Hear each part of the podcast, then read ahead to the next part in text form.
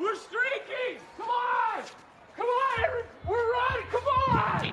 Woo! Woo! We're streaking! We're streaking! Woo! Woo! Come on! Ladies and gentlemen, This is entitled Weekend.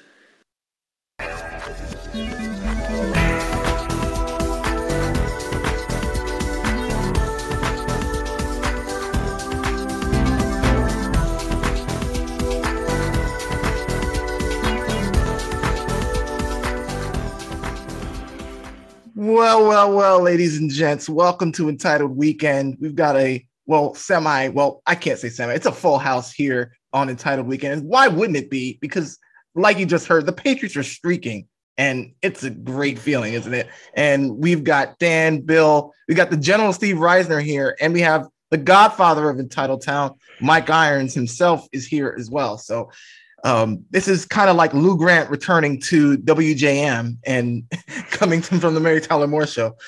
Um, but first, let's start with you, uh, Mike, since you're already here. And um, my gosh, uh, if if if if your uh, if your thing hasn't had it hasn't grown five inches since from now since last night, then I'm sure it might. Uh, 25 to nothing. Patriots dominate the Falcons. Uh, uh, of course, the win wasn't very impressive, but uh, what do you think about this game and just the way that these guys have been playing this for the, this last five game winning streak? Well, I've got to con- congratulate you first, Chuck, on the very timely Mary Tyler Moore show reference. Dan Shaughnessy is just aching he didn't think of that first.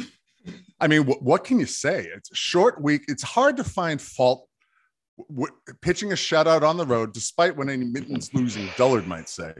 Pitching a shutout on the road, uh, effectively moving the ball. I mean, I mean, what? Okay, Atlanta's a bad team. Keep moving the goalposts, media. The Patriots are actually good. We said it on the mothership. The Patriots are good by whatever means last night, whether it was going to be a slug, a shootout, whatever it was. They had control of that game the minute they were up three to nothing. There was zero chance that Matt Ryan was going to do anything against that team. And by the way, was the most Matt Ryan sequence in the history of Matt Ryan sequences on the third and inches in the second quarter. He took a sack.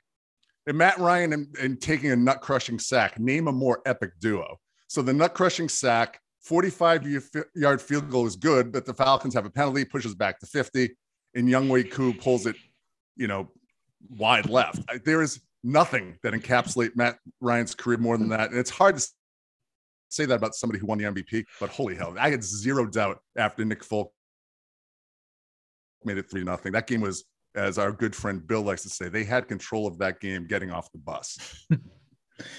yeah, and uh, Steve, you know this defense, man. I, it's it's elite and almost to the point where it's getting a little, a little bit crazy to even think about it. 13 points the, the, the last three games allowed, and Matthew Judon. I, I mean, I'm going to let Bill talk about it later on, but my goodness, but he's just part of it. Uh, yes, yesterday I would say belonged to Kyle Van Noy, but and also the one retired player by the name of Dont'a Hightower, but you don't have to talk about him. Uh, so, Steve, what did you, what the defense as a whole? What did you think about them? I the I mean the defense has just been unreal the last few weeks. Not even just last night. Uh, I mean, people obviously people are going to tell us, you know, oh, they didn't have Calvin Ridley, they didn't have Cordarrelle Patterson. Yeah, I mean, they, still they still had Kyle Pitts, they still had Mike Davis, they still had Russell Gage, uh, and then I mean, outside of Kyle Pitts, they're not great players. They're still decent players that we've seen.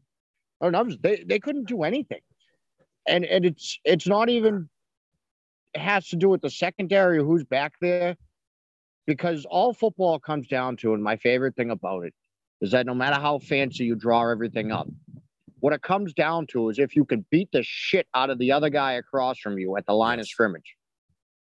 Eh, that is how you win football games by beat by punching a guy in the mouth at the line of scrimmage. And the Patriots did that on both sides of the ball. Like defensively, they ate that line of scrimmage up. They they absolutely dismantled Atlanta at the line. You know, It I was- was throwing I was throwing challenge flags at Shaq listening to the debut podcast last week. Shaq, they have an identity. They beat the living piss out of you. That's the Patriots' identity on both sides Oh, of the ball. and, and I was thinking about it too. Even with like, you know, you look at Rhamondre and Harris, not to go, I know we were talking about the defense, but like you said, they're beating teams up. They don't even have like they have two backs, but they don't have a change of pace back. Like you know how some teams have like the fast guy and then they have the big guy that like beats you up running the ball. The yeah, they have the Patriots just hammer and they have the other hammer. yeah, they just And have then the other hammer that with both. r- that run you over. Like, They have a hammer and a guys. sledgehammer. Is it, is it good? Is it good to have hammers when I mean I mean because we're if we're not talking about uh, Ryan Hannable, are we? Because that podcast is terrible. Yeah, not to throw the first uh, Marvel reference into our podcast for the game, but it's you know we have a plan of attack. We we have a plan of attack. Attack. Your entitled town bingo card number one. Mark your mark your spots. Wow, I really thought that was gonna be a Thor reference when you we were talking about hammers and you just Yeah, totally went I, I that way. thought we were getting a Thor reference. It- you know, I could have gone that direction, but the plan of Could attack, Mac attack Jones Iron Man felt Thor's solid. hammer? Wait, but but Thor is fat though, right? Because I mean, uh, I mean, who else is fat? Uh, Bedard. Oh wait, never mind. Trent No, Brown. no, he's done Awaken 720 or whatever it is. Which is also the number of s- subscribers he has. He's he's uh I I don't know who did it, but uh someone put that meme up of when he showed his weight loss and it looked exactly the same except he had combed hair. was like when the guy from uh InfoWars did uh did the tanning tanning versus like his albino pick basically. It was nice to see that Bedard was able to borrow Upton Bell's wig for that photo shoot. All right. Already off the wheels. I love it. I love it. I love it. All right, Bill, back to you. And I, I said I was going to leave you to the Matthew Judon uh, dick sucking. Um, so why don't we do that right now? Because he is a microcosm of how great of an offseason this has been for Bill Belichick. And there were so many people, including uh, Mike Tanier, that asshole, and a few other people who have who, you know, in March, there was in March 15th, I believe he had that tweet saying, Oh, well, now the Patriots are doing the exact same thing the Jets and the Dolphins were doing, and they Patriots fans used to make fun of them. And well, guess what? Matthew Judon had just passed his career high in sacks, uh, draft free agencies, uh, the, the past two off seasons. I mean, I'm just going to name them all uh, Adrian Phillips, Hen- Hen- Henry, Bourne, eh, Bolden. I mean, he's he was an off season signing. I mean, it- this isn't a rebuilding, this is a reloading. And uh, or Mhm. at, and maybe even a retooling in some areas. So, Bill, go ahead and talk about this entire offseason and how it's turned out the last 10 weeks. Yeah, so I think when you look at the offseason, it's yes, if you're saying that like me playing flag football on Sundays is the same as Bill Belichick coaching football on Sundays, then yeah, the Jets and the Patriots have been doing the same thing in over the last couple of years, sure. But looking at Judon is sort of the microcosm of a lot of different storylines. He is the prototypical Patriot, no one knew it till he arrived.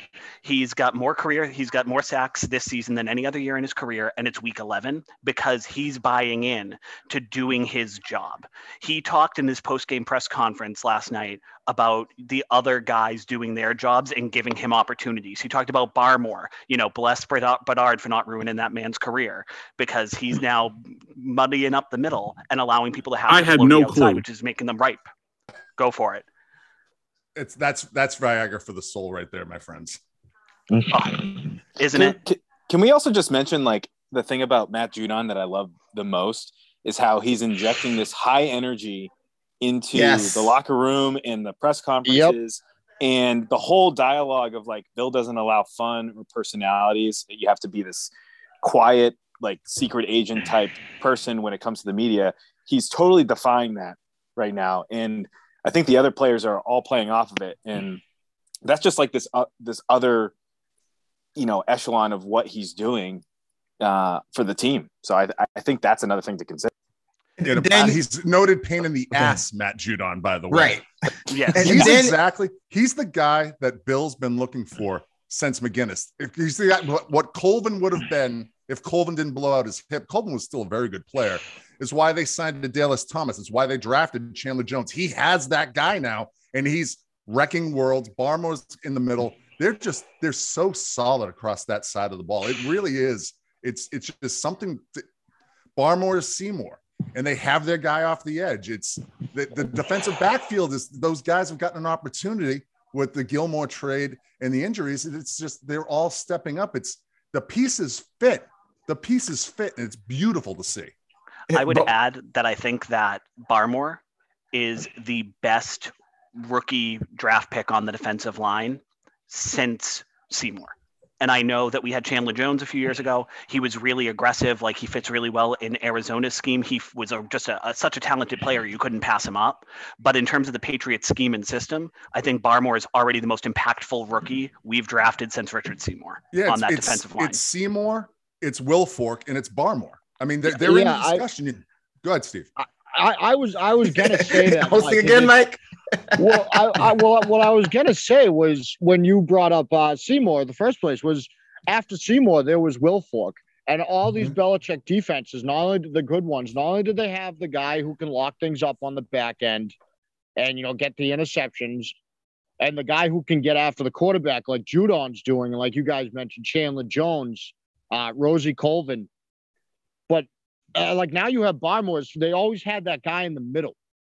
You know what I mean? Like Barmore's doing now. They always had he always had that guy in the middle to eat up that middle spot of the ground so he could free up his other pass rushes. And that's exactly what Barmore's doing. He's doing exactly what Vince and Seymour did. On a rookie contract, second round scale. Thanks, thanks very much, Bedard. Try again. And and the fact that that Bill at one point, or you know, analysts were saying that Bill probably wanted to get Barmore at 15, and he gets him at 38, which is that's insane. I mean, th- I think that's so under the radar. I mean, people are saying it now, but at the time, I remember saying, "Wow!" I remember people had him in the the mock drafts at, at 15, and he got it 38. Um, and I don't know that's because of the the BS rumor from like Greg Bedard or whatever, but um, the, the, the whole draft now. I mean, Stevenson. We can go. We can go through Stevenson, and we haven't even seen Perkins and McGrone, who are also supposed to be steals, and they're they're just taking their time, trick, you know, with injuries trickling them in. But this might be, and, and I'll just say it, it's probably the best draft they've had since 2012. And last year was a good draft as well. Yeah, absolutely. With Kyle Dugger, with a, who's with also doing Wenu, with a Wenu yeah. Kyle Dugger. Michael, Michael, Michael Wenu. A little bit. Dugger, Dugger jumped played, off the screen last night to me. Kyle Dugger played against future dog catchers though, so that's why you know we yeah. shouldn't get too happy about that. I mean, PFF, I'm not vouching for them. I'm actually saying, what's his name, Pete Pete Bukaki, Bukaki, something like that. Yeah, you know, like the, the guy that that he just went in tape, on. Yeah, oh yeah, he watched the tape, homie. So, and that's like the Steve Buscemi meme, like, hello, fellow homie kids. Like he's he's just he he just wanted to immediately uh, diminish the pick because he was a D2 athlete. And everyone said when he came out of college, he was a god amongst children, basically. Like that's how good he was at his position. And it wasn't just the fact he's in D2. He they knew right away he should be in the NFL. That's known well, football it, factory, Lenore Ryan. And by the way, dog catcher is still a more useful profession than media member they saw how good Dugger was at the Senior Bowl. It was it, it didn't matter that he played against D2 players. He played against the Senior yep. Bowl and he was still a man amongst men. He was still a freak athlete playing that's amongst the D1 guys at the Senior Bowl. That well, that's that's what I was told. Like uh, Mark Schofield came on my show last year, and that's what he he said. He was like, if, if you stood out in the rain and watched at Mobile, Alabama, and watched the Senior Bowl, and you saw what I saw, and Kyle Dugger, he was a freak on the field against D1 athletes. I mean, the division doesn't is relatively irrelevant if the player can play because know it or not, they're not 18 year old children anymore when they're going to be coming into the NFL. And you know, humans are known to develop from the ages of 18 and beyond. That that's why they that's why college is the feeding ground into the pros. But Belichick has identified the right people in undrafted free agents over the last couple years. The last couple of drafts has hit on a lot of key players. And last night was the microcosm tearing apart the narrative that Belichick can't draft and that he can't acquire the free agents that want to come here because every player that they people have dismissed over the last several years had impactful plays last night. N'Keal Harry, Brandon Bolden, Jakob Johnson, undrafted guys, free agents, drafted guys, the whole gambit. N'Keal Harry's having the best two weeks of his career right now. The best week actually, because it was it all fell into one one week Yeah, span. yeah, and I want to talk about I want to talk about that for a second before I go back to and before I go back to Dan uh, about Judon. I want to I want to talk about uh, N'Keal Harry because yeah, uh, you know I'm I'm still on that train until it derails, and I know a lot of people are like, "What are you crazy?" But people, if people, if you're not seeing what he's contributing to this team as far as key, and I'm talking about key blocks, he's literally erasing people off of the field. If you can't see that, well, then you, there's no point in you watching anything because N'Keal Harry is just a, key, a very key cog as, as as well as far as blocking is concerned. I know people. I wish he would get more targets. That's the only, you know, I would say quibble. I would say, but if if if he's not getting to target, he's he's making himself known so that he can get back, get on the field more often, and that's really all you can do, right?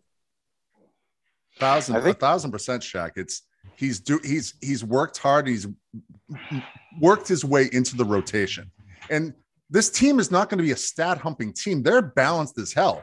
If you look at the box score from the last couple of games, particularly last night, the leading receiver had five receptions. It was Agholor. He had the touchdown, and you know, again, not stat humping. You know what that does? It makes them really fucking difficult to defend when you can spread the ball around, you're wearing them down with the physical running game, and you can't key on any one guy. I mean, that makes them more difficult to defend. And I think Bill, Bill, again, good friend, my good friend of mine, Bill, Bill made that point when he was giving verbal fellatio all of last week to Kyle Pitts, that Kyle Pitts and that kind of offense, he did the same thing the week before with the Browns with Njoku and Austin Hooper. I mean, that's typical, difficult to defend when you have so many viable options. Yeah, I just I want- about oh, go ahead, uh, I was just gonna say with N'Keal Harry, one thing about him that I think we just need to debunk in general is like the whole first round pick thing. Just because you're a first round pick doesn't mean like immediately it's like, oh well, he's not contributing, so he's a bust. Said the, the way that it works with the Patriots is it's you're casting your net with draft picks. Whatever comes out of that, and whoever fits, you know, the best role on the depth chart, that's that's what it is. It's all it's a, it's a lottery. That's what the draft is. It's it's not that just because you're a first round pick, you need to do this. That's how everyone in the NFL and that's how fans treat it is, oh, I need to see these stats. I need to see these these things from you. It's with the Patriots, it's I'm casting a wide net and then whoever works out for what we want to do, that's the way you fit in. It doesn't really matter. So yeah, on another team, maybe he's gonna do something different where and, and to your point, Shaq, I'm I'm riding that train too. I'm I'm supportive of draft picks, but and I was the same way with Sony Michel. Sony Michel was great in terms of production, but it's you know whatever you on the Patriots, it's different. The same thing with Winovich right now. Winovich is it's a sub role. He's fitting a certain area, and yeah, hmm. he, he was you know a higher round draft pick, that sort of thing. So I think that's a thing that we need to debunk, especially with the Patriots. It's not just because you're round doesn't mean that's what you equate to. I'll go to my grave believing that the Michel picks and the N'Keal Harry pick was made to placate Mo- Mopey Tommy, who wanted to play with more weapons. I will go to my grave Bingo. Shaq believing that. Yeah, absolutely. And I, I want to go back to what you what Dan was talking about as far as Judon is concerned and the energy that he brings. Um, watching just just the way watching him, the way he reacts to other teams, other players' his press conferences. Like when it was uh KVN was at the mic and he was doing this little dance and everything, and then he comes right off of the of the of the mic, and then he's like, "What's up, guys?" And then the media is all quiet. So okay, so first of all, Belichick is the worst worst uh, interviewer ever, the worst press conference ever. But then you have a guy who's giving you, a lot of energy. He's giving you spunk. He's giving you all the stuff that you want, and you have nothing for him, nothing to say. Media suck, and I and I just I just can't stand it. You had me at hello, Shaq. You had me at hello. but and and like all those years of complaining about it too like they've been begging for this i mean this is what the radio guys talk about all the time is that why they hate bill because he doesn't give them anything and he's programmed his players to do the same thing and then you get this guy who's finally giving you what you want and you're just you're all like Ugh. oh wow um because in when he says what's up y'all someone goes oh and that's the react that's what you get you should Yeah. say what's up yeah, Like, just say hey. be happy They'll, they'll never they'll never get what they want unless you give them exactly what they want. Useless and profession. Useless. And I, we've we've gone uh, almost what 15 minutes and we haven't even talked about the quarterback, Mac Jones. And you know, for me, people when they were when when they were talking about him during the draft, like people were calling him, oh, he's a dinosaur quarterback. He's a relic of the past. He's an ancient uh, uh artifact of time. And there's always going to be a place in the NFL for guys who work hard on getting better at their craft and delivering the ball with zip, with timing, and with placement. And that's exactly what Mac did. He, he, that's exactly what he does. And that's exactly what he has been doing. Yesterday, was it a, a, a game that you would put on the record books? No. But was it a game that got the job done? Hell yeah, it was. Yeah. And it and guess what? Nelly Aggs, you know, as everyone calls him, Nelson Agholor, you know, he of of overpaidness. No, no, let's let's get that straight. No one calls him that. It was just it was just like a a 16 year old kid complaining about contracts, which he has no idea what any of the contracts actually mean. But go on. It's like a it's like a bootleg Barnacle nickname. Hey, Nelly Aggs, one of the greats. it's it's it's like it, I don't know. It's it's just weird. That tweet was the Nelly Aggs. Like I've never I've never heard that name before. But it's like I guess people have the meme in their head and they expect him to drop every single pass because of the meme. I don't know why, but I mean, this guy is a ball. And you, you, Bill was talking earlier about buying into the system. Mac buys into this Belichick system because uh, if you watch a Mac Jones press conference on wins and losses, he's the exact same way. He's never too high. He's never too low. He's always, you know, uh, and and a lot of players and, and a lot of players are, are kind of criticizing that, saying, you know, we want Mac to be a little bit more up. We want him to celebrate a little bit more. But I guess I get it because he's a rookie. But I mean, I, am just you know what so I love excited. about him. I'm just really you know excited I, about him. You know what I love about him is that when he's not between the lines, he is velcroed to McDaniels' side, and he's yeah. he's playing the proverbial sponge, learning more and more. They always got the tablet or they're circling things on on the printouts. Uh, where they're getting those photos from, caller 90 seconds, no commercials. Um, and if the 2020 season taught us anything, you need to be able to throw the football efficiently and not bounce pass it to people that are open downfield. Mac is ruthlessly efficient. And that's the, the football team, the offense, more week by week, is becoming ruthlessly efficient. They are a model of complementary football. And you got to think that you know, Bill's giving Tits McGee, you know, even more than she could probably handle because this this has got to be Viagra for his soul. This has been an awfully erotic podcast, Jesus. But it's it's it's it it, it just feels caller like Belichick's wet dream of a football team. But young guys, the pieces fit. Say pieces fit more, asshole. Jesus. But I'm really, I'm just, it's it's really been, you know, our long national nightmare of 18 months since Mopey Tommy.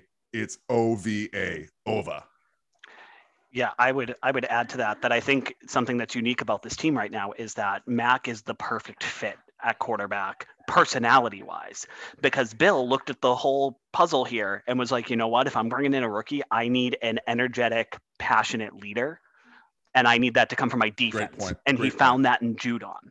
And then he's got the guy who's going to work his tail off, beat everybody else into the building, and be the last person coming out of there. With Mac Jones telling us that he's going to, you know, lay next to his girlfriend in bed and look over the film the night after the game, and is going to be spending his extra days off looking at film and studying and making sure that he's ready for the next wide open Nelson Agholor pass across the middle for a touchdown, and that he's going to analyze the field and understand what's coming his way. Which, when you've got Tennessee coming down the pike, is a really good thing to be yeah. doing. And when they finally hit the long one, when they finally hit the long one, Agholor, you'll be able to hear me scream from Seattle with joy. and let's not forget that Mac is also really close now with the center. So Dave Andrews, who's the leader, yeah, you know, he's one of the top leaders in the locker room right now. You can tell him and McCourty on the field in, in Judon. Those seem to be like three of the main leaders on the team. And now he's got a leader who's right with him to to break down everything, and they work together. And back to your point, Bill, like about efficiency and making this machine run, he's 84% accuracy in the last two games. That's insane. Like we're we're we're talking another level. And like, yeah, sure, we can talk about he's a game manager and all that crap.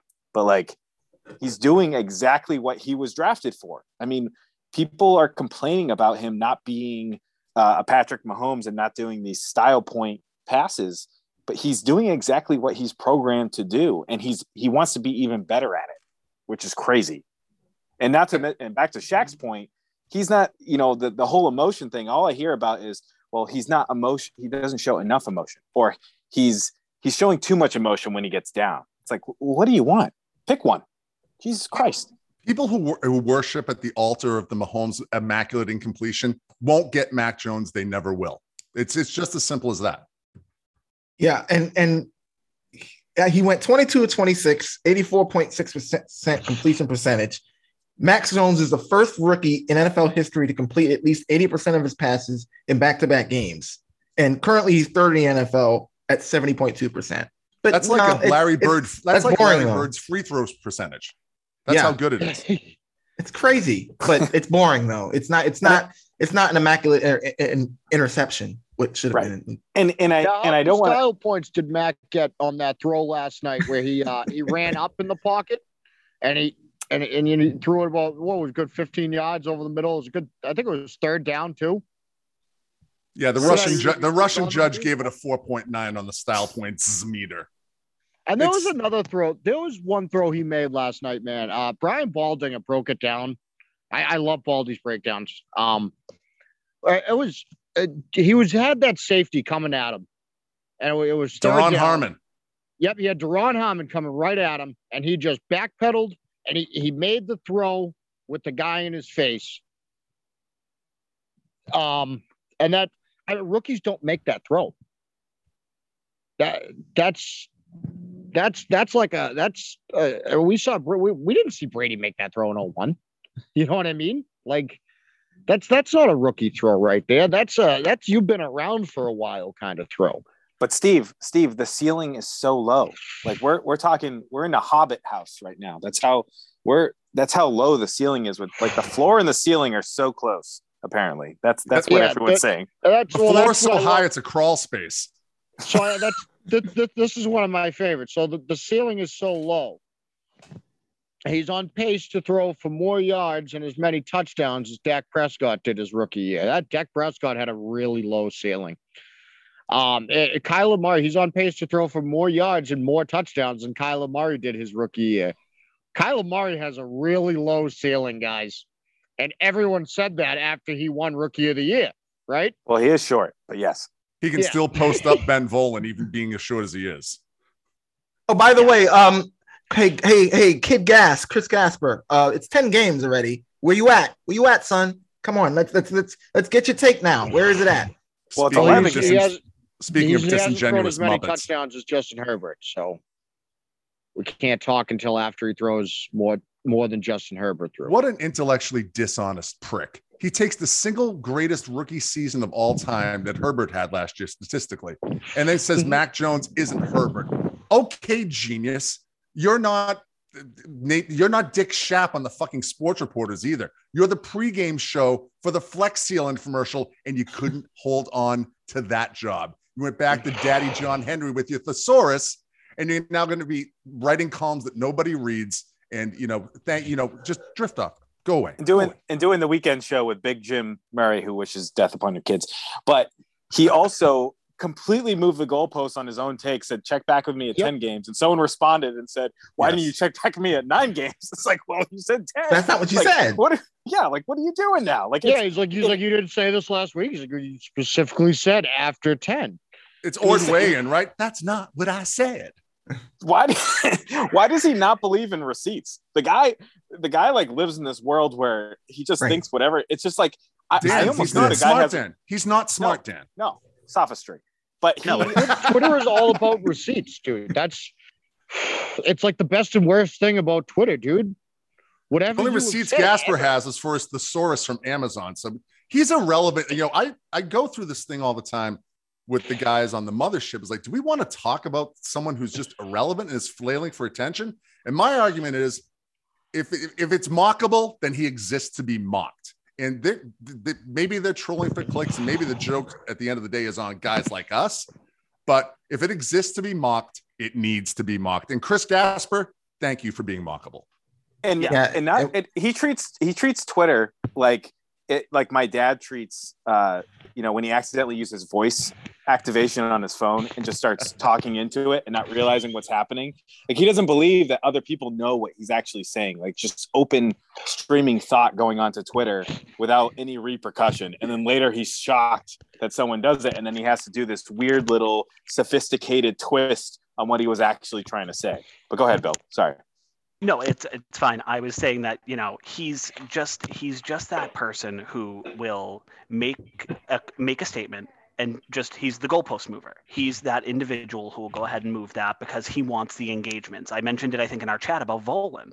They're the people who will absolutely be shifting around the goalposts, moving things, wanting the engagements because they don't care if it's positive or negative. It's you know sports media where the points are made up and the rules don't matter. It's you know that they just decide that it's you know they're going to change their argument and you know i'm going to use five different you know use more analogies bill but it's rowdy roddy piper you don't like the you know as soon as you learn the rules i change the game that's chris gasper's rules for social media engagement Put that on a pillow for me for Christmas with Bill's monologue there. That was beautiful. By by the way, uh, the tonight's mass lottery numbers are two, eight, and seventeen. I'm just letting you just letting you know. That, see, that's that's that's the base level for Gasper's job at WCVB, right? I can read off Exactly. a teleprompter and I can read from a thesaurus. There, that's a show. and all right, so I, I know. Wow, we spent a lot of time on this game, but that's that's that's how great this game was. And you know, don't listen to all of these idiots who will tell you that oh, the offense was bad and oh, this was this and this. Uh, look, trap games. Shut the fuck up about trap games. I don't want to hear about it. It's only poorly coached teams who who don't have a Bill Belichick, who aren't blessed to have a Bill Belichick, have to worry about trap games. That's not the Patriots. if you did if you didn't like last night's game, you don't like football. And you're just there because you like Madden and you like all the bullshit that they project about Patrick Mahomes and high scoring game. Like, you know what everyone got, got off to? Was it like a couple years ago with that Rams Chiefs game that went up like 100 whatever points total Right. for the that's what people want. And it's like, that's what you want? That's not football. That's like the defense just laying down and letting you do whatever you want. Like that last night was football. That's what it was. And it's been that way with and that's why I love the Patriots is like Bill will go down to like you know pulling guards and doing smash mouth football with the runs and all that stuff. And then you get people last night Pats fans, I'm not going to name names, saying, "I'm bored. I'm bored. You're bored? Then don't be a Pats fan. Like get the fuck out of here. Go be, I- go be a fan of another team." Say that that a defensive game is boring. That drives me fucking crazy. Hello, did you watch Super Bowl 50 53? Was that a boring I- I- game? I- People tell me that was boring, I'm like, I don't know. That was a fucking football game, dude. They watched it for the halftime show. They watched it for the halftime show and the commercials, and wore a pink hat. That's exactly I, what I, happened. know, I, I, played football. I wasn't great at football, but I'm like when I played in high school and in Pop One, my favorite games were the slug slug 'em out, fucking grind it out to the last minute games, fucking, or even the, even the games where we just beat the shit out of you, like on defense, like and we just ate you up on the line of scrimmage. Those were my favorite games. Maybe I'm biased because I was a lineman, but like that was the most fun to play in for me was when when the defense was on all cylinders and you you just grind it out. Well, that's I- what football is. Football, the, all the spectacular catches and everything. That's when football fails. That's when your assignment fails. So, Yeah. in a sense, that when it's succeeding, that's when you get the blocks. That's when you get the the tackles. And and yeah, it's boring, but that's what football is, down to the nuts and bolts. But you guys, I mean, the NFL's doing it. They just want to glorify it and they want to see all the points. And So that's Steve- what Go ahead, check.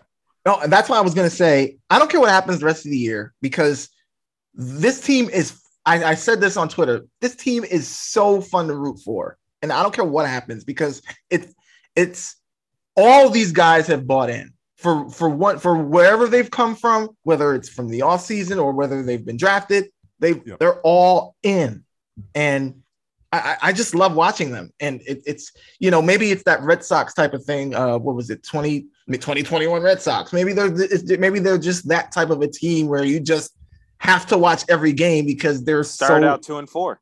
Yeah, out two and four. exactly, exactly. And and please, folks, don't do don't do this bullshit about oh well the Titans are that's the test. That's going to be the game where we really find out who these people are because we don't know what this team is. And then the Titans game and then the Bills game. Oh, that's the test. The, just say this team is good and just breathe for once. My goodness. The team's good, Shaq. And to Steve's point, football at its heart, despite the rule changes and despite the pinball machines and the media falling in love, uh, football, the soul of football is on the offensive and defensive lines. This team is tough. Now, take for example the LA Rams. They went out and got Von Miller, you know, a name. I heard of him, Von Miller. And all the Niners did on Monday Night Football, they ran at Von Miller the whole fucking night. And they out they absolutely beat up the Rams on both on both sides of the ball. And the, you know, the Rams have the names. The Rams, the Rams, and maybe they'll turn out to be good. Maybe they'll turn out to be good. The Rams have gotten their dicks kicked in two weeks in a row because it, Mike Lombardi knows this stuff a hell of a lot more than I do. They are, in Lombardi's opinion, they're a soft football team. And I started, you know, I listened to him a couple of days before the Monday night game, and the Rams look soft in the puppy shut on the southeast sidewalk in August. They, they had no soul. They had offered zero resistance to a not very good 49er team, or at least not good so far. Exactly. I, so, I, the, now, that was, I wanted to say uh, about the 49ers. I said this the other night on my show. The 49ers, they play like they did the other night, beat the shit out, beat the shit out of the other team on the line of scrimmage. It looked like the, it looked like around. it looked like their Super Bowl season. That, that, was the kind of a dominating effect they had. They they beat the piss out of the Packers in the NFC title game that just ran, ran and ran over the Chiefs for, for three quarters. Yep. Well, well, I mean, I'm, I'm sure we could talk about this game for a while because it it was it was just one of those games that I think I I think I will watch it again after we're done here. But uh, of course, after after every Patriots game, there's always some type of a controversy. There's always some type of of this week. There wasn't there. Well, so far, I mean, it is a, the day after the game. It's less than 24 hours, so you know we're still there's still time for a player to come out and complain about Mac, you know, killing their sister or something. But, but until between now and then, uh, Kyle Van Noy actually tweeted out something really interesting and basically he's gotten a, a, a, drug test from the NFL, or at least getting one.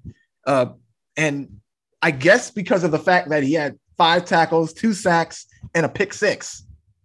I I, I don't I, I just think that this is the life of a patriot. Isn't it funny how you know Kyle Van Noy? Who? Why would you think? First of all, why would you think that he's not a, uh, that this is out of the ordinary for Kyle Van Noy? Have you not? Did, I guess they didn't want Super Bowl Fifty One.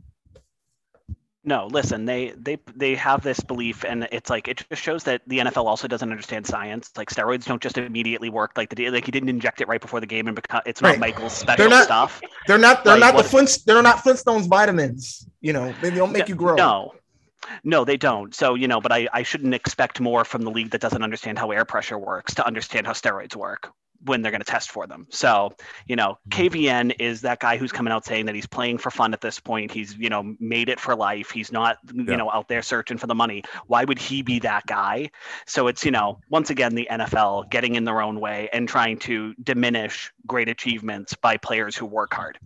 Anyway, he just should have pulled a Von Miller, just bribe the piss test guy and see what, ha- take your chances with that.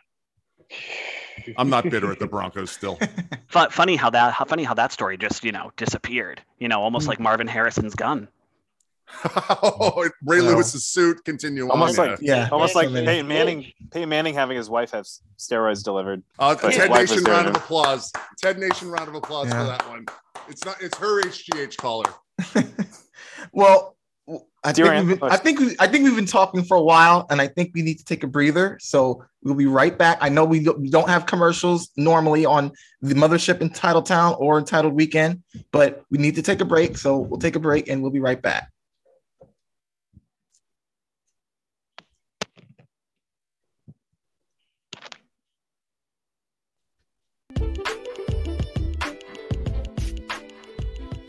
Hi, this is Greg Bedard. Rome wasn't built in a day, and as my dad says, you can't shine a sneaker. But feeling good after losing 35 plus pounds on Awaken 180 in 8 weeks. I also lost 155 pounds of a racist white supremacist named Mike Loyko, but nobody needs to know about that. I'll tell you about it after the World Series. fitting into stuff I buried in the closet two plus years ago, but I have a closet that's buried full of stuff that you don't need to know about. Sorry, Las Vegas Review Journal. Check them out at awaken180weightloss.com. And also, please go to my website at bostonsportsjournal.com because nobody's subscribing to it. All right, we're back, and um, that's just a little bit of a uh, ad that you know we, we, we always we always have to cater to the less fortunate, so that's what we were doing. Ad now. revenue, I just don't see it at all. At all. For yes. only 18 cents a day, you two could take care of Greg Bedard's website. and for the, cost now... of, for the cost of one box of Splenda, you two can help Greg Bedard and his coffee. Oh my god! And, and speaking of the less fortunate, we have to talk about uh, another less fortunate uh, well, fake podcaster, and that's a fake Spike King. Uh, apparently, you know, he's having this type of a feud with Entitled Town and the Entitled Podcast Network. Um, Mike, uh, what's what's happened? I, I, I don't understand. well, it ain't a rivalry because a hammer and nail are not rivals. You know, this guy, this guy, this guy is. You want to talk about stat humpers? You know, he's he's the one that he's not a fan. He's just not a fan he's a wannabe celebrity. You know, we had Jake in Boston with the uh, the billboard on Route One. Yeah, thanks. It's facing south. Bill, Bills fans will be throwing dildos at it while they're jerking themselves off. And you also have Dakota Dakota and Braintree with his kiss uh, eyebrows, you know, arched all the was, way to the top. I, that's who I was going to compare him to, Shaq. You know, not only do you and my brother share a brain, evidently there's there's some symbiosis going on here as well. He's not a fan. He wants the attention on him, and it, whether it's you know whether it's buying a billboard or you know you, you're not coming on the podcast and i'll get i'll get to the other thing like he was on with thornton which i mean you want to talk oh. about disappointing and that i'll get to that in my final thoughts but i almost don't even want to dignify this guy because what he wants is is eyeballs on him it, has, doesn't matter if the vehicle's the patriots the red sox his really sweet you know knit cap that he wears so, you know with the fake spike king the douche tell is he has a a uniform made with spike king on the back game set match. You're a douchebag, and I'm, I'm just. We shouldn't even dignify. I'm actually going to agree with some of the other members. I don't even want to dignify this guy with. I'll just leave it at that. Let's just say that he proposed to his his his fiance, baby mama, in Gillette in the middle in the middle of a, a kids football camp in army cargo shorts. Sweet um, camo shorts, I mean, dude. How do you beat that? And then we talked about it last week. Bill knows? I mean, the most genius gimmick of all time is when the Patriots win. Mac Jones, your quarterback, you eat a Big Mac. Oh my God. You got yeah. it. nailed it. Amazing. Content. Right. Giving giving yourself diabetes. That's a that's a perfect way to get content. I no, I can't stand uh, uh, that whole crew actually that he's with, the, that that fake Spike King, that the LB and Bryson. I I can't, I can't stand them another Ted I, Nation I, round of applause. I, I, I, hope that I hope they're listening. You guys all kicked me out of your chat. You said fucking trolls for me because I didn't agree with your opinions, and I wasn't going to suck your dick. I mean, the so, fact of the mat the fact of the matter is, if he thought he was on like this tier up here where like he's actually like making good content and like people are following him, he wouldn't be begging everybody he gets in a beef with to join their podcast and talk about it. It's like mm. it, it's it's very much that you know that gift that oh, I'll you know, show you the gift with McDonald's. Here's the atten- here's the attention you ordered. Like that's what he wants. He wants to be on there to sound sound off. He you know, and now I take back what I said last week about like, you know, it just being a bad selection by Jerry Thornton. Couldn't you pull better? Shame on Jerry Thornton this week because you gave him attention, but probably because he begged you in a similar way and oh. you caved. Oh, this week he had this week he had, you know, the purveyor of advertisements for agents, uh, Ian Rapoport on his pod. So, you know, he's all, only the best for uh, the Jerry face, Thornton podcast. The face of Manscaped. Remember, the face of oh, Manscaped. Jesus, that's right. Holy cow. I actually, you know, we had we had in the in the mothership thread. Um, this we were in agreement. I was like, would we have Ian Rapoport on? No. Oh, no. I was like, can confirm? No, we won't have him on. I can confirm. Wow. Wow. All he does is just say, I can confirm this. Or wow, oh, what amazing. He's a beast. yeah, yeah. We've, we've, just, we've, just verbatim the same headline, just verbatim the same thing. He changes one word and said yeah, Brewer, it looks Brewer, like that. Breer and Schefter basically are just the the, the love children of, of Adam Schefter. That, that- that's all it is. It's they're they're, they're spoon fed and they're on a text thread with agents and somebody at five uh, five was it five twelve Park Avenue in the NFL offices.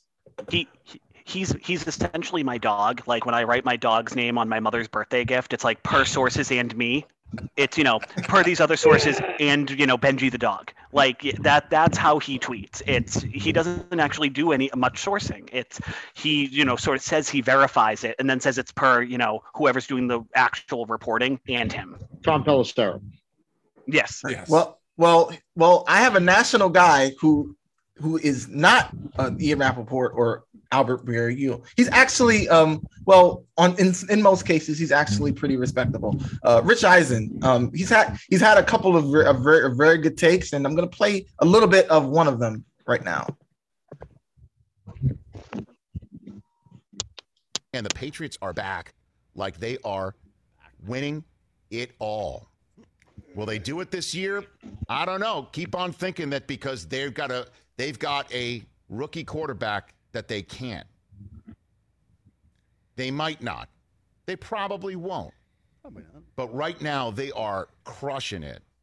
And yes, I'm the only one with a national resume that came on this program and that, that came on this program. What? I thought no, we were no. I'm the only one who came on this show three weeks ago and said that's a playoff team after week seven. Correct. Yes. And I'm willing to put that up against anybody else here, including all those people that I hear about what's going on back in New England, where they're talking about national voices overrating the Patriots. Because they're not happy in New England unless they're pissing on their own home teams. That's my that's gonna be uh, part of our intro because that's exactly what it is. Money shot. It's the money shot. Yeah. No, and that's exactly what Ben Volin did. Uh, that article talking about pr- uh, pretty, not impressive. You can't win. Uh, uh, Tony Mazz, for is God's sake, it's, it's like, oh, wow, the, the, the Atlanta Falcons, you know, it's either it's not the Patriots winning the game, it's Atlanta Falcons doing stupid things. Oh, they suck. They sucked worse than I thought they were. And the guy spent. Unfortunately, I did listen to the show while I was out getting coffee, and um, I will say he was betting the uh, he was betting the points and the Falcons in that game, saying it was the perfect trap game. And then they got into debate what a what a trap game was, and said a trap game isn't something that you lose; it's something that you should easily win. But if you do lose, then it's a letdown game. So everything changes. So as soon as last night, as soon as they were pulling it away, I said, "Watch this guy tweet out something to make up for it." And of course, he says, "Well, they just gave up, just like he did during the Browns game." I don't know if people saw that tweet, but during the Browns game, he said, "Well, they just gave up." That's what happened. It went from a trap game to a JV team in the in the snap of a finger. It's be more transparent. It's just I honestly can't take anything that I mean 98.5. I mean, one of the the new accounts that I'm loving is uh, the New England uh, Media Pitch Bot, which is basically Oh predicting God. Adam, love it. you know, whoever runs that account. Like, I wish I could have thought of that because that's brilliant. I thought it was you, Dude, Shaq. I did. I, I, did think it I was you. swear to God, they are, he is hitting them so immediately before they actually tweet the takes Yeah. that like that like I have I almost have the feeling that they're seeing him say that and they're like, wow, that's a great way to look. That's a great it." article. Let's put it up. Yeah, the spindly arm one is they're basically programming Jones and Arcand at this point. So well done. Ah, can. Ooh, don't get me started on Arcand. That's all I'll say. douche, Well- I get douche chills every time I hear that asshole's name. Well, guys, um, This is Arcand. this is Arcand. Arse can. well, well, guys, um, this is our first email segment, and wouldn't you know, we have a whole bunch of emails from none other than Vinny J. Vinny Jace. and love to see it and uh, I, I'm not sure if we'll get to all of them, but let me see if I can get to a couple. Well, he says, first of all, I don't have a question about Atlanta regarding the team. I think they're a solid squad. So my question is, what changes for the franchise if they manage to defeat the Patriots in Super Bowl 51? Hmm. Hmm. Maybe they keep their owners. I don't know. Matt Well, Ryan Max, I, think, I think I think they have a huge Super Bowl hangover if they if they manage to beat the Patriots, and then they just like revert back to their regularly scheduled programming. and Matt Ryan has a gold-plated fork sticking out of his back rather than the platinum one he currently sports. There, there are two things that actually change. One is their number of Super Bowl titles, and two is that they cannot, under any circumstances, trade Julio Jones. They do not get the draft assets for him. He becomes a legend in that area. They will not trade him, and they're in, in a worse position this year Great point. than they would be long term because they cannot unload Super Bowl legend Julio Jones. Bill, this is why you'll never make it in, in Boston media. You're actually knowledgeable and talking talking things that make sense. And let's Yeah, say yeah, also for the Never from the fan. Patriots from the Patriots perspective, I don't think anything changes except they don't win that Super Bowl. They may win the next Super Bowl. I, I actually think you know everything is inevitable i- if that's destiny but like I, I do think the dynamic of the patriots changes in terms of how they think of personnel if they lose Yes. that super bowl knowing how bill thinks they get more motivated for the next season and i don't think they let that defense become so pedestrian as it was when, by the time they got to the eagles No, super bowl abs- absolutely not. and and I think I think they make more moves. So that's the way the Patriots operate. Is when when they lose, they get more motivated to come back. So in, in terms of what happens with the Patriots, I don't think that changes. Just we just threw the Falcons a, a charity Super Bowl. I don't think anyone does a better job than the Patriots than at self scouting themselves. And look look what they did after the year after they got gashed by Nick goddamn Foles in that Super Bowl. And the pass defense was rough, admittedly rough. They struggled against Bortles a little bit in the AFC title game. They went out and had the arguably the best defense in football in 2018 and 2019. Self scouting filled the holes and did a good job. They had the reset year in 2020. And every place where they were lacking in the COVID year is now a strength for them. Adrian Phillips doesn't have to play in the box. Adrian Phillips can just make plays, and, they they got gashed by the run last year. It's it was so frustrating watching a team that couldn't get off the field. They're getting off the field now. They're setting the edge. Uh, Cody Davis was was filling the boxes on the, one of the classic Matt Ryan third downs. The the lineman covered the center and the two guards, and they dominate the line of scrimmage. And then the extra guys in the box make the play. It's complementary football, and they're just they're so well coached. And again, say the pieces fit more, but the it's it's a Lego set. Yeah, it's awesome the way things are coming together. And I, I'm not sure what changes, but um, then Vinny says another random question: Are you superstitious when it comes to sports? I believe I am. Last time I emailed an entitled town account was before the Dolphins beat the Patriots in the final game of the 2019 season. Mentally, I blame myself for that. Um, I am So very Vinny's not superstitious, but he's a slight bit stitious, is what you're saying. I would say so. Uh, but yes, I, I'm I'm very superstitious. Uh, I need, I need uh I'm very superstitious. I need to watch the game by myself with no noise, no nobody bothering me. I need to be totally focused on the game, and obviously that doesn't help me now that I'm working on Sundays. But I, I always have to have a singular focus, and that's to the game. So I can't have anybody else bothering me. What, what about you guys? Yeah, I'll my, I will put a shout out to all of the women in my life who love football. My mother and sister are two of the most superstitious football watchers in the world. My sister spent most of the Falcons comeback sitting on the floor of our kitchen because she had they had scored a touchdown while she was in the kitchen and she had to stay there. She didn't watch the rest of the game. She hid there. I changed shirts about 3 times. My wife who had red, red zone before we met, shout out to my wife. Full vouch for my wife, surprise. but she is equally superstitious to me on a lot of these things and will, you know, change shirts, will work with the mojo with me, you know, like we do those things for big games. I don't do it as much for regular season, but playoffs, all of that superstitious stuff really kicks up. And I'm, you know, looking forward to the Patriots making the playoffs so that we can, ha- you know, be anxious and nervous and need seven shirts to change into. Good point. I had this is a thousand years ago, but when Vinatieri made the long kick in the snow game to tie the game against the Raiders, my then girlfriend was in the bathroom. So when they lined up the game winner in, in 36, we locked her in the goddamn bathroom. Just saying, just saying. Love to see it. That's awesome. In related news, the, extra- the restraining order did expire six months after that. It came off my record. Uh, Damn. yeah, I- well, yeah, well, Steve, what's your superstition? Um, okay, so I have a lot. Um, so first off, for the Patriots games, I have to make uh, food of the opposing city, like something that they eat over in that region. What do you do for I have- Buffalo? Just eat shit? It's usually just buffalo wings because they got nothing else. It's Pieces of table. good- Yeah. Um, Buffalo Guys- coated dildos? yeah. Uh, A- A- Atlanta was chili dogs. It was a little, a little lame. Oh, Not, not bad though. You know, With I- I a, do with a side of natty ice? yeah, that's a non-alcoholic beer for me.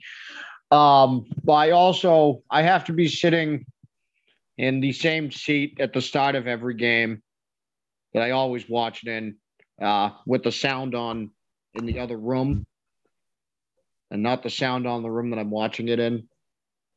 Um, at, times, with at times the Patriots, like last year, they played better when I was outside. I watched the entire game against the Ravens which you guys remember was a monsoon. I watched that entire thing outside. Um, then there's also the penguin that I brought to games for like 10 years for good luck. Is, is this a, is this a stuffed penguin or a real penguin? No, it's a plastic penguin. Oh, okay. We Needed to know if it was a Mr. we got in the Poppers situation. now. Right. this was like a happy feet type of thing. It's like Oh, an Adam yeah, Sandler, Happy Gilmore, not Happy Gilmore, Billy Madison um, type penguin that isn't really there. No, no, it's I, I'll I'll have to send you guys pictures of this. Um, this is going to turn into a next week's episode. Um, uh, we have a, we have a plastic penguin that we brought to the games from 01 to 08 when Matt Cassel was playing. Um, they didn't lose a single game that Pete was in the stadium. It started at the Snowball, the Raiders game. You say Pete? Um, Pete the Penguin, yes. okay. Um, he went to the two back-to-back Super Bowls, 03 and 04. Um, he's and he we ended up getting a pass in like 06, um, signed by Bob Kraft and the head of security. Um, uh, a lifetime pass for Pete the Penguin to enter the stadium with my family. Why are you talking about him in pa- past tense? Is he still around? We, we we retired him after they lost a game that he was in the stadium. Um, we pulled him out the fourth quarter, and he watched the fourth quarter of the Seattle Super Bowl with us, and he watched the second half of the Atlanta Super Bowl with us. And then we we retired him in the garage. We figured he, he had done enough for the team and had done enough for New England. Now, now, did Spike King tell you that he was retired? Because then he's probably still going to games. I, no, no, I, I know he's retired because we we have him we have him in, in, in the garage and behind glass. He, he, it, there's a whole plaque and everything. I know this sounds crazy. Break in case of emergency type of thing, it sounds like. Might need that for an emergency. All right, uh, I- I'll save Vinny's other question for next time. But I'll, this, I'll just, I'll just, I'll just add real quick. In terms of superstition, I've never been that superstitious, but um, when I used to watch games with my dad, my dad lives in South Carolina now, so I don't, I don't watch games with my dad anymore. But when we used to watch games together, especially when I was a teenager, and that was the beginning of the Brady era, the way that I would convince myself that the Patriots could win games, especially playoffs, was betting against my dad, even though I had like no money. It was just like what I got from my part time job. And I used to bet money against my dad. And he was always, and I've told Shaq this and, and Bill that my dad's the most negative Pats fan in the world. He, my dad is Pat's Twitter. Anytime anyone says, "Oh well, how good is this this team really? How good are they really? They could be seven, they could be seven and eight soon after the next four games." That's my dad. That's exactly him. So I used to bet money against him to to make myself be more invested in like now we have to win. Now now we have to win. And that whole first Super Bowl run, we did double or nothing the whole time, all the way through the final. Because in the Raiders game, he didn't think he was going to make the kick, and I was like, "I'll bet you fifty bucks right now." So we did double or nothing all the way through the Super Bowl. You know what my dad did instead of paying me? He bought the Mike Tyson pay per view fight against Lennox Lewis as my reward, which lasted 30 seconds. He Antonio Browned you. He didn't pay up. Oh, no. I'll never, and every time we talk about like paying up, paying dues, like you bought that as a cop out because you just wanted to see it and then it sucked. So I'm not superstitious anymore. I just, I just, you know, and I used to do like, oh, if I wear this shirt, you know, this matters.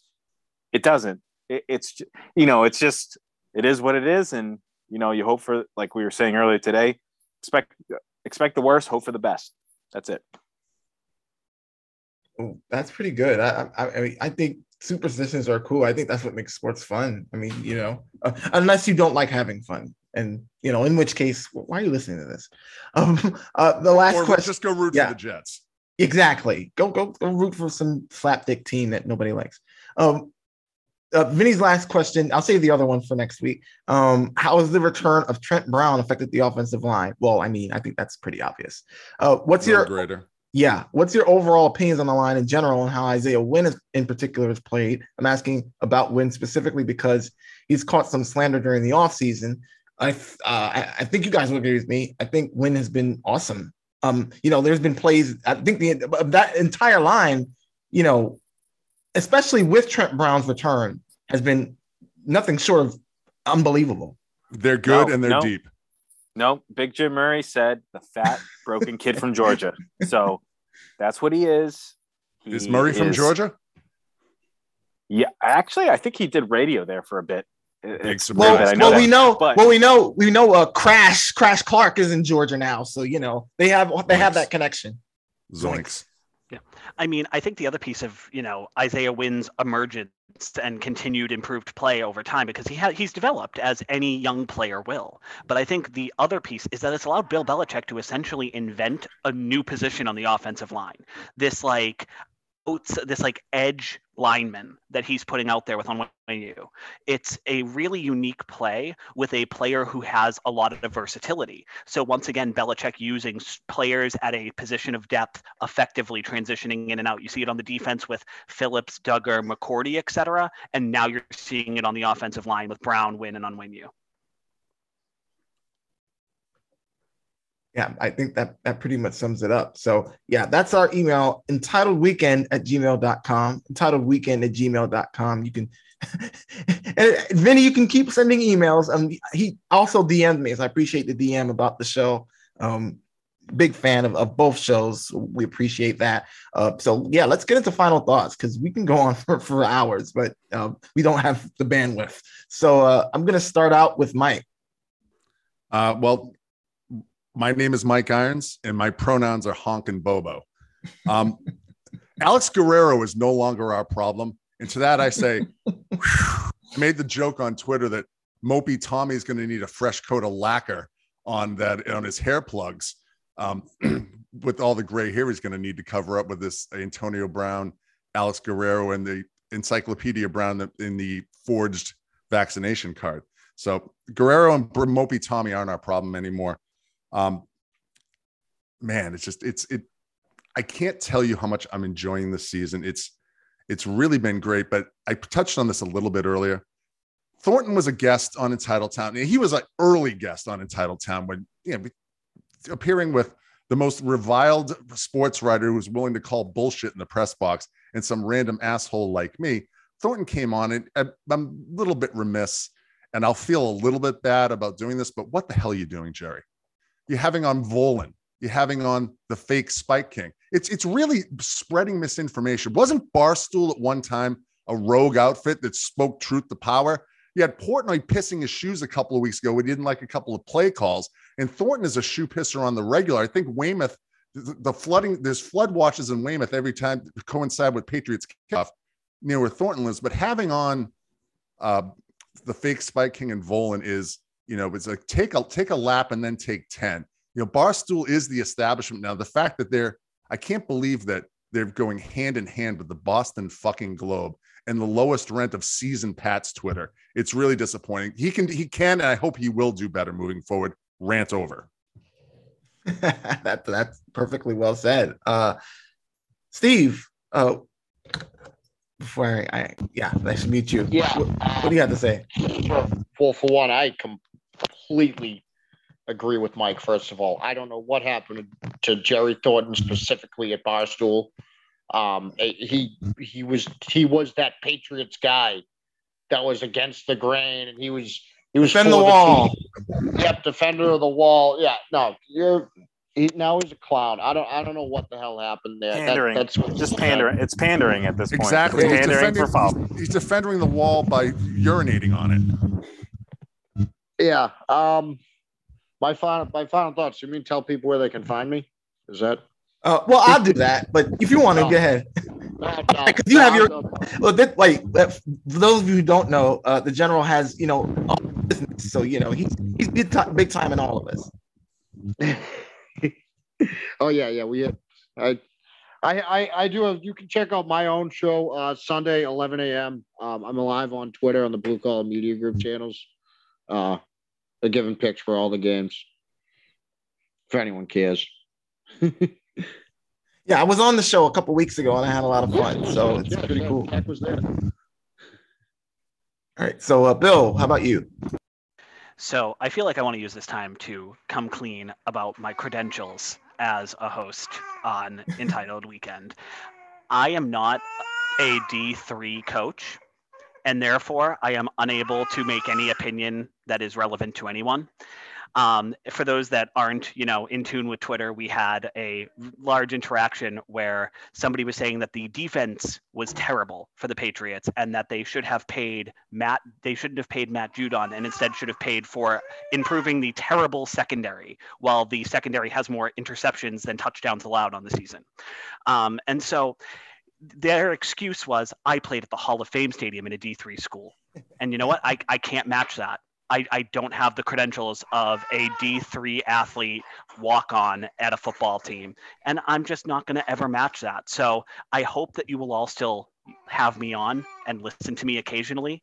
But I, ha- I, I just had to get that off my chest that I did not want to falsely represent myself as knowing anything since I did not play D3 football. Well, I, I won't hold that against you yet, but you know we're gonna have to do, do some research on the resume there. Right. It's, it's worth knowing. Yeah, I, I appreciate you all respecting my truth. Dan, how about you? What are your final thoughts? Well, Bill said it all. I mean, that guy was a douche. Um, but what I want to talk about is Brian Phillips had a tweet. Um, Oh no! I don't know, two two weeks ago, that we need We're- to talk. we- We, we need don't- we- we- conversation. we don't, we don't, we don't. Sorry, we don't deal with with with spulpits around here at the, the Title Podcast Network. No, no, no. Yeah, I know he's a jackass, but I need to talk about him. This guy defended Cam Newton literally until he was just recently released this past offseason. But um, this guy says you guys can't handle the conversation about Jakobi Meyers. What the fuck does that mean, man? Like, are you watching the game? Like, the guy is a security blanket. He's still there. He's still catching the ball. He's still a fantastic wide receiver that Yeah. was undrafted, uh, undrafted free agent. And you have the balls to say we really shouldn't think about him as a top wide receiver on our team. I mean, first of all, you guys complain about Nelly Aggs not being a number uh, a wide receiver one, as they put it. Got to be a wide receiver one. It's not a thing. Two. It's not a thing. It's not a thing. I'm And having the the Clavin shakes here, Dan. I'm sorry. it's it's it's like uh, we got into this thing on Twitter about the contract. Oh, you know, all these all these kids, especially kids, it's like teenagers talking about the contracts. Oh, they're overpaid. Like today, it was Godchaux was overpaid. Godchaux's overpaid. He's the 32nd cap hit for D tackles right now, and he's doing exactly what you needed him to do because of what you had last season. Like everyone complained, they can't stop the run. Then they get a guy who contributes to stopping the run. Yeah, it's not your money. So who the fuck cares? Like Jesus Christ, people. And now the the, the number now enemy number one now. Who, who do you guess is enemy number one on the free agents on his contract right now? Agholor. Joe New. Jonnu Smith. Oh, Because- right, right. They don't know how to use him. They're not using him correctly according to the Twitter GMs and coaches. Because they know how to use him. They've done it in Madden. It's it's X, Y, it's A B. You know, all the hot route, hot route, and slant, you know, backfield, all that shit. They know it. And Josh doesn't. And Bill doesn't. And we just need people to connect to those two to tell them how to use Jonnu. Even though It sounds like he's okay with blocking, but all the fans need to see at least 100 yards a game. So The that's all I'll say. The Spalpits are stat humping ninnies. Disregard and move on. That would be my advice. But Mike, the, the, the thing about that is funny is you're you're stat humping idiots, and yet you glorified Cam Newton last year. What the fuck is that? Like that logic is is bent sideways. Like because he f- had stat he had stats in 2015. Yeah, so he Cam could Newton have won them stats their again. fantasy league in 2015. That's exact Mhm. Bill. Great minds. Great Yep. minds. Yep. Yeah, and Cam threw the ball at the ground because of COVID. It was COVID in his system. It said one of the effects of having COVID months later is throwing the ball at the ground. That's exactly what happened. I mean, I'm just going to say, Shaq, I don't want to step on any toes during last thoughts here, but I mean, all this talk about all going down to, you know, what the third or fourth best defensive lineman on our team, maybe fifth, arguably, Yeah. to say they're overpaid. All the talk about Jonnu Smith, the second tight end on the team, not being used appropriately. The Pats are back, baby. One thousand percent. One thousand. And just and just like I said before about the draft, the free agency, casting a wide net, whatever you end up with is the final product, and we're there. And we're, we're not there really, but we're we're back, and this team's only going to build. So fuck the meat of the schedule that's coming up. All you fucking piss pant, you know, all these people peeing their pants. We got swimmers ear from all the piss on Twitter right now. I feel like Let's I've been a, I feel like I've been a really bad influence on Dan and Bill because they they're letting in the Cosmo Cosmo Creameries they're letting the expletives fly. At least we No, already I- have we already have the mark already. So I think You know we're what it good on is? that, Is like you- right? On, on these pods you sit you sit in this and you saturate in it and then eventually the brine gets to you and you're ready to go by the end of the th- th- this is the problem is I'm, I'm See, but see, we're the weekend pod. We have much longer to wait. On on Entitled Yeah. Town, they only have about a couple of days. So this is a lot of, of swearing we have to Yeah. get rid of. Really, I'm Yeah. confident this is the only Patriots podcast that will mention Brine and during this week. So well played. Okay, but it's time for my final thought. And Mike, um, please don't get the Clavin shakes because I'm going to. I think I'm. I think you're gonna like like what I'm going to say here. Who, who the hell told people to bring back Drew Bledsoe from the grave and start talking about him? Please stop it. Okay. You know, because you know, people forget that he played in the A- oh, 2001 AFC Championship game when Bra- when Brady got hurt. You know, people forget that. Nobody, nobody really knows that, right? Yeah, yeah, no, yeah. Everybody knows that. You dumbass, whoever said that on Twitter.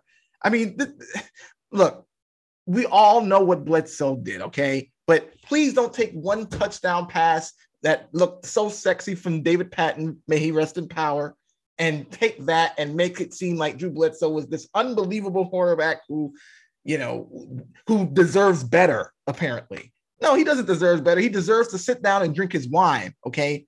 He's he's he's fine where he is. Okay. He got beat out by the greatest quarterback of all time.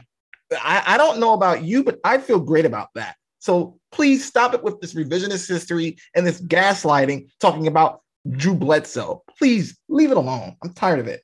Sa- Shaq, you're sucking up to me, and I gotta say, I don't hate it. I don't hate it. It's enough for me. I have to live it. I live in the same state as him, and I play a golf course adjacent to his winery, and I have to take Benadryl because I break out in hives being close to the Turnover Winery in West in Eastern Washington.